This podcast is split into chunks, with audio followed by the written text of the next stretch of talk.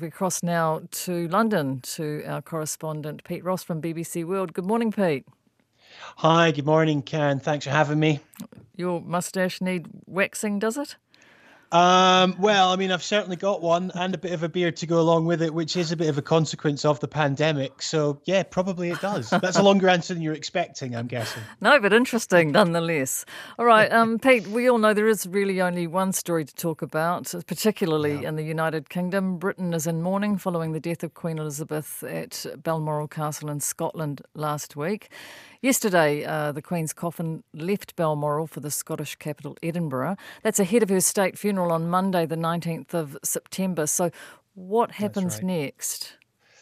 Well, so we're, we're essentially up here. In, well, in, in, I say up here in Scotland. I was actually in Scotland just last week, driving that exact same route that the uh, the Queen's cortege uh, made its way down yesterday. You'll have, if you've had the television on at any point, certainly in this country, you couldn't have failed to have missed the coverage. Um, thousands of people lining that route in Scotland um, as it made its way from the north of the country down into the capital of Edinburgh. Um, the Queen's coffin is now in Holyrood Palace, which is the official residence of the monarch uh, when they're in Scotland, um, and awaiting the King, essentially, King Charles, who this morning has been uh, addressing both houses of the British Parliament and also hearing condolences from, from members of both of those houses. He's due to fly to Edinburgh. He's going to get here uh, in a couple of hours' time to join uh, the coffin of his mother before it makes its way up the Royal Mile from Holyrood Palace to uh, St Giles Cathedral, just at the top of the mile, just before the castle.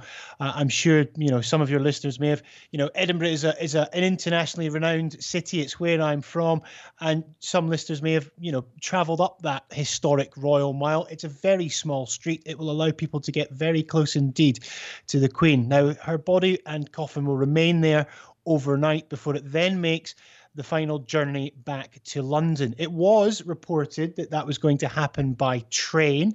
Some reports even saying that she would be placed in a sort of perspex carriage so that people could see, you know, much like the the hearse that, that was that was travelling yesterday.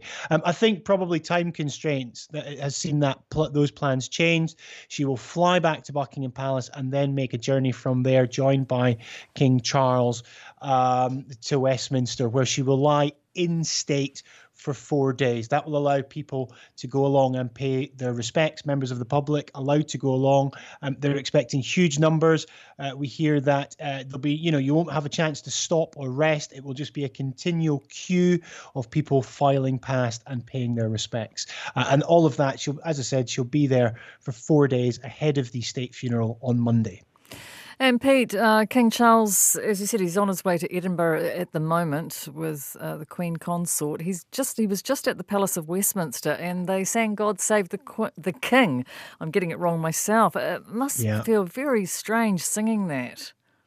Yeah, I mean, I, I think just in general, we're, we're kind of getting used to you know, I mean, it, it was shocking news. Even though the Queen was 96 years old, even though um, we we could see that she was slowing down and was withdrawing from public life a little bit, particularly following the death of of her husband, the Duke of Edinburgh, which I spoke to you about at the time as well. But even given all of that, even that she you know returned to Balmoral or was in Balmoral, which she visited pretty much every summer from her childhood um, but that she hadn't made the return at the end of the summer to London.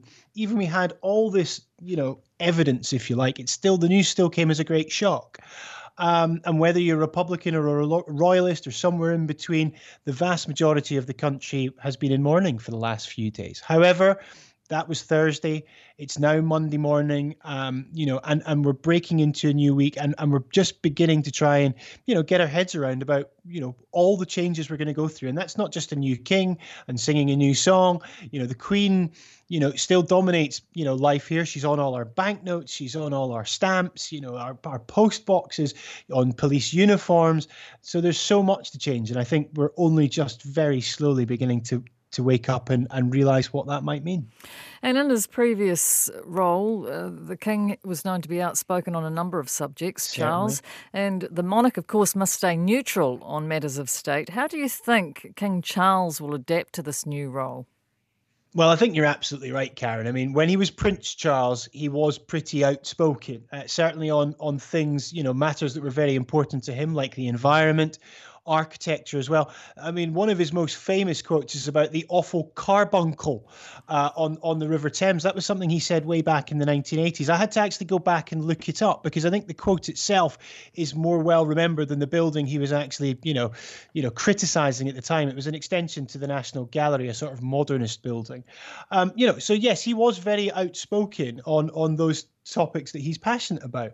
And of course, some people are concerned that that perhaps maybe he'll carry that outspokenness into his new role, which he's really not supposed to do. You know, the monarch is supposed to remain neutral, and many would say that was one of the the great strengths of the Queen that for so many years, for decades and decades, she was able to do that. What I would say on the other side of that is that this is a job, and let make no doubt of it. You know, it, it is a job. This is a job that Prince Charles has been in waiting for for most of his life. So I think he understands the um, what goes along with that and what's expected of him. Um, so I, I would expect, though I'm no royal commentator, I would expect him to dial it back a bit and be a little bit less outspoken. However, we are we are beginning to learn a little bit about what we can expect from Charles as king. And uh, once he has, um, you know, once the state funeral has happened on Monday, we're expecting the uh, prince, uh, excuse me, the king, and I've just done it myself, King Charles, to then go on a tour of the rest of the United United Kingdom, back to Scotland, back to Northern Ireland, back to Wales. Now, this is not precedent. This is something that King Charles himself wants to do. So he's not taking, you know, he's not going to retreat. He's not going to take a back seat.